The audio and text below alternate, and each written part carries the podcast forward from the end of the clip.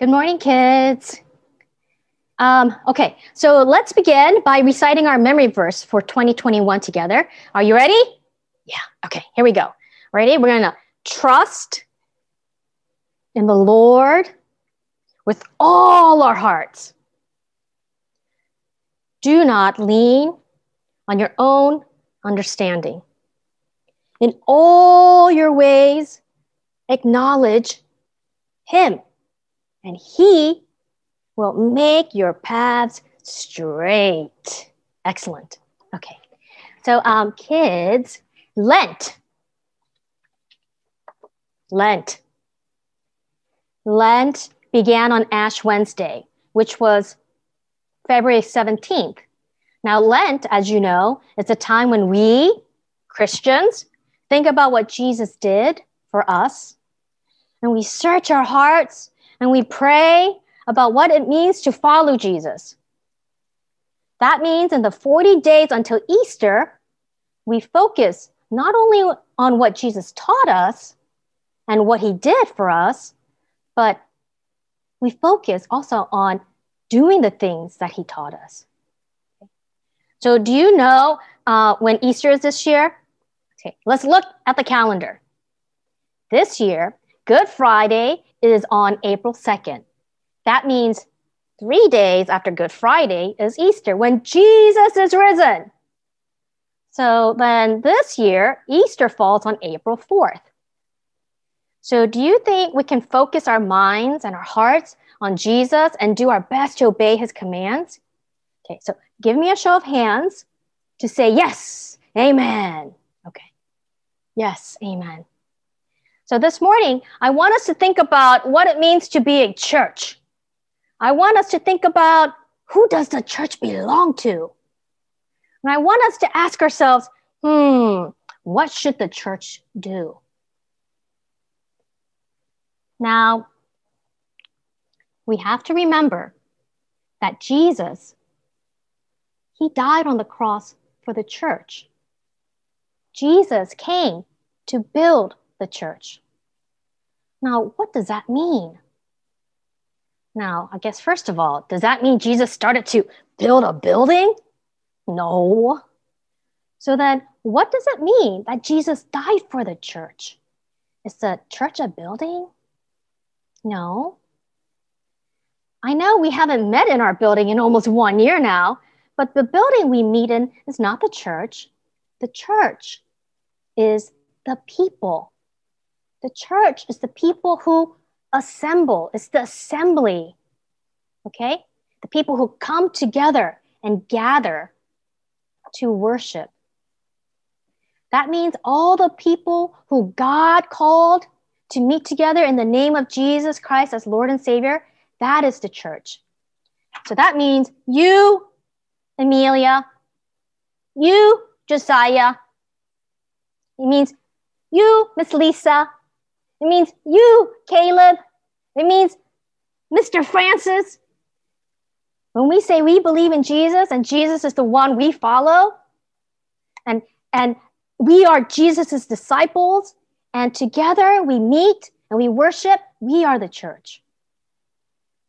The church is the people who have been baptized into the family of God and then are the body of Christ. That means this morning, all of us, because we have gathered together, we have assembled, we are part of Jesus' church. So again, it's the people, not like a building or some, some location, okay?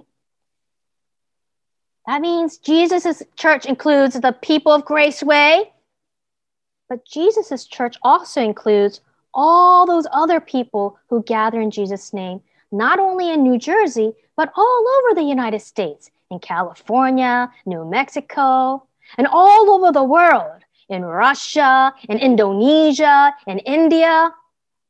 I know that you have friends who attend other churches. So that means they are part of the church family in Jesus Christ. So, can you turn to your mom or your dad? And I want you to say to them, Mom, Dad, we are the members of Jesus' church. And parents, can you please tell your child or your children the same thing? Tell them, we are Christ's church. Now, parents, if you could look into your child's eyes, and kids, look into your parents' eyes and tell each Jesus and tell each other, Jesus died for us, his church. These things are important to tell each other. Telling each other these things is one of the ways we encourage each other in our faith.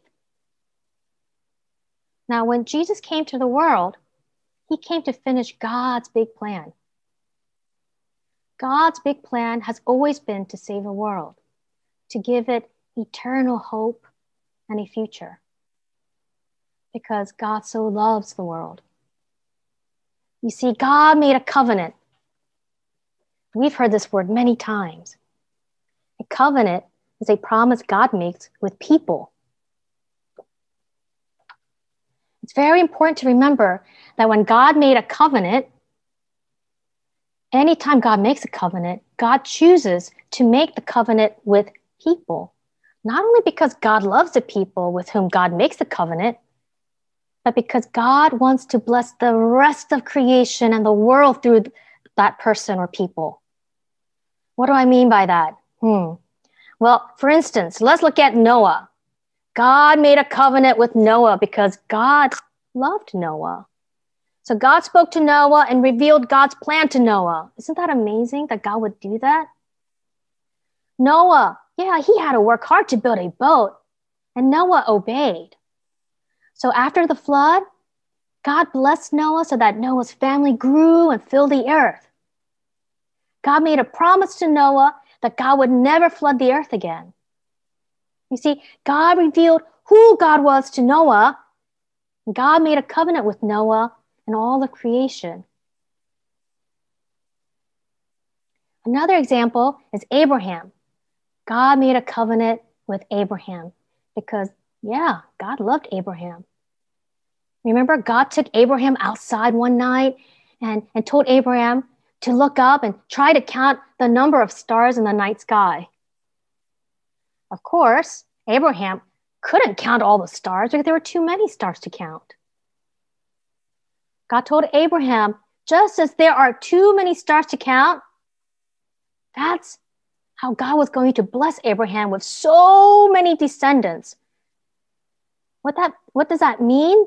That means Abraham's children would have children, and those children would have children, and those children would have children, and would go on and on and on. They would be as numerous, as many as the stars. God told Abraham that through Abraham's children, God was going to bless the world. Now, many, many generations later, as you know, out of Abraham's descendant, Jesus was born. Why does God do these lovely things, wonderful things? Because God loves the world. Because God wanted to reveal who God was to the whole world. So God chose and blessed Abraham's family so that all peoples of the earth would know who God is. You see, when Jesus came, God was making a new covenant with people, with a people who called on Jesus' name. A new promise was made. You see, again, we have to remember that when God makes a covenant, God not only blesses the people he makes a covenant with, but God uses those people to bless the earth. So, this new covenant that Jesus established is with his church. That's us. And everyone else who calls Jesus their Lord and Savior. God blesses the church to know God, to have a relationship with God through Jesus Christ. And so God chooses the church, that's us, to show the world how amazing and loving God is. God chooses and blesses the church so that the church can be a blessing and a witness of God's goodness to the rest of the world. The thing about God's blessing is that when God blesses us, we don't just take those blessings, right? We use those blessings to bless others. God doesn't bless the church so that only we get to experience God all by ourselves. God blesses the church so that we can bless others. That means when we see other people who are in need, we should be the first ones to volunteer to help. If there are people, like for instance, they have no job and some people are having a hard time and they don't have food, the church is the people who rise up to help. If people are like fighting in the world, we can't just look away and say, oh, that's not our problem. We need to stop to see if there's anything we can do to help because God calls us to do that. God blesses the church so that we can bless others. When we bless others, this is a part of our worship to God. This is a part of our service to God. God chose us to be members of Jesus' church, to bless us so that we can shine Jesus' light to the world. So, kids, during Lent, do you think we can think of ways that we can be a blessing to others? Do you think we can think of ways to help others and to encourage others to know God, that God is good, so that more people, more people can worship God and praise God and serve God. Okay? So let's pray. Can we open them, shut them, give your hands a clap? You know, open them and shut them, and we're going to fold them.